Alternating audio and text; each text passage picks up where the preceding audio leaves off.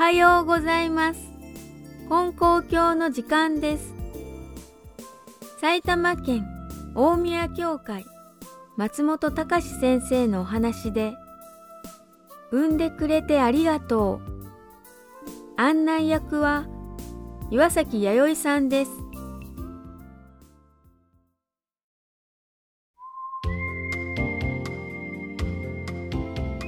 おはようございます。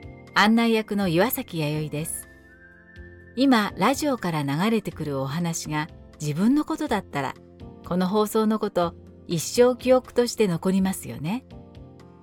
今日は34年前、母親が自分のことを金光教のラジオ放送で話していたのを聞いた方が、今度は母親のことをラジオ放送する、ちょっと素敵なお話です。埼玉県大宮教会松本隆さんのお話で、産んでくれてありがとう。私は関東にある金光教の教会で御用させていただいています。昨年の6月で62歳になりました。その誕生日の日のことを聞いてください。誕生日の朝、私は神様に今まで生かされてきたお礼のお祈りをしていました。62年を振り返っていると、ある思いが湧いてきました。それは、長年にわたって教会長を務め、8年前に亡くなった父と、90歳で現役の根高教教師である母への思いです。それで母が元気なうちに、産んでくれてありがとうと言おうと思ったのです。なぜそのようなことを思ったのかをお話しします。私が28歳の冬のことでした。私は大学を出てから6年間、大阪の高校で教員をしていました。当時、時々参拝していた金光教の教会に、久しぶりに参拝しました。先生は温かく迎えてくださり、その日の朝放送された金光教のラジオ放送を聞かせてくれました。なんと母が私の子供の頃のことを話していました。私は小学校2年生の時、心臓に穴が開いていると診断されました。これからは一生激しい運動をしてはいけないと医師に言われたのです。でも私は体を動かすのが大好きだったので、水泳や長距離走などの体育の授業を見学する以外は、ソフトボールや缶蹴りなどで外を駆け回っていました。両親に、あれをしたらダメ、これをしたらダメと言われた記憶がないのです。その時の思いを母がラジオでこのように語っていました。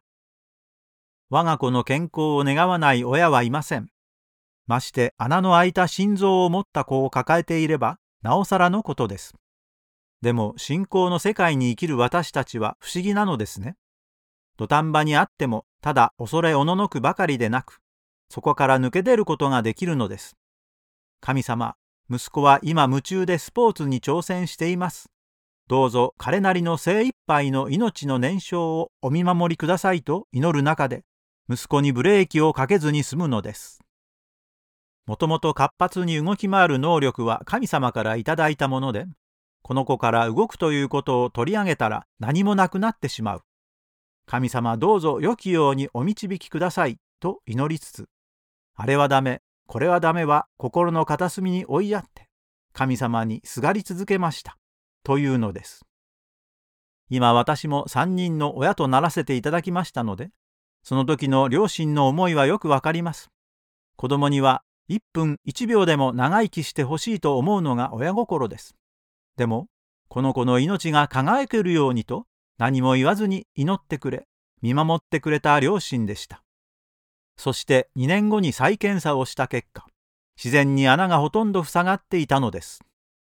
私はこのラジオ放送を聞くまでこのことをすっかり忘れていました。当時の私は社会人として自分の力で生き、精神的にも経済的にも自立していると思っていました。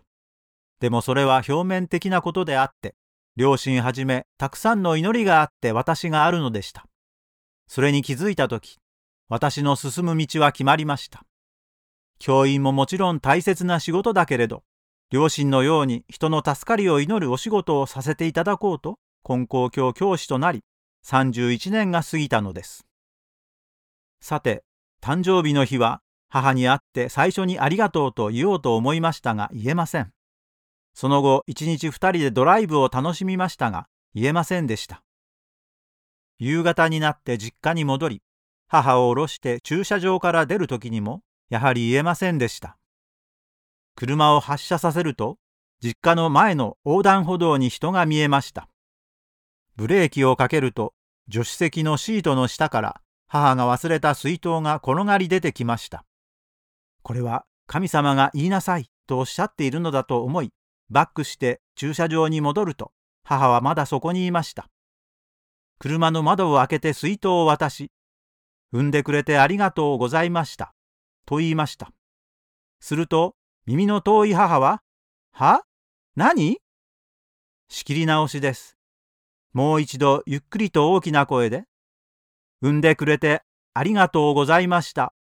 と言うと、はにかんだような笑顔を見せてくれました。帰りの車の中でもう一度言いました。産んでくれてありがとう。祈ってくれてありがとう。あなたの祈りを引き継いでいきます。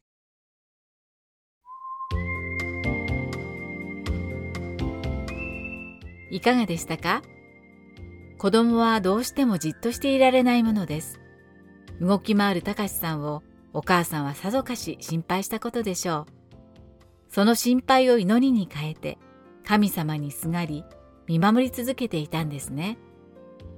産んでくれてありがとう。なかなか照れくさくて言えない言葉ですが、これまでの親の恩に感謝するぴったりの言葉だと思います。今日は親子の微笑ましい姿が目に浮かぶようなお話でした。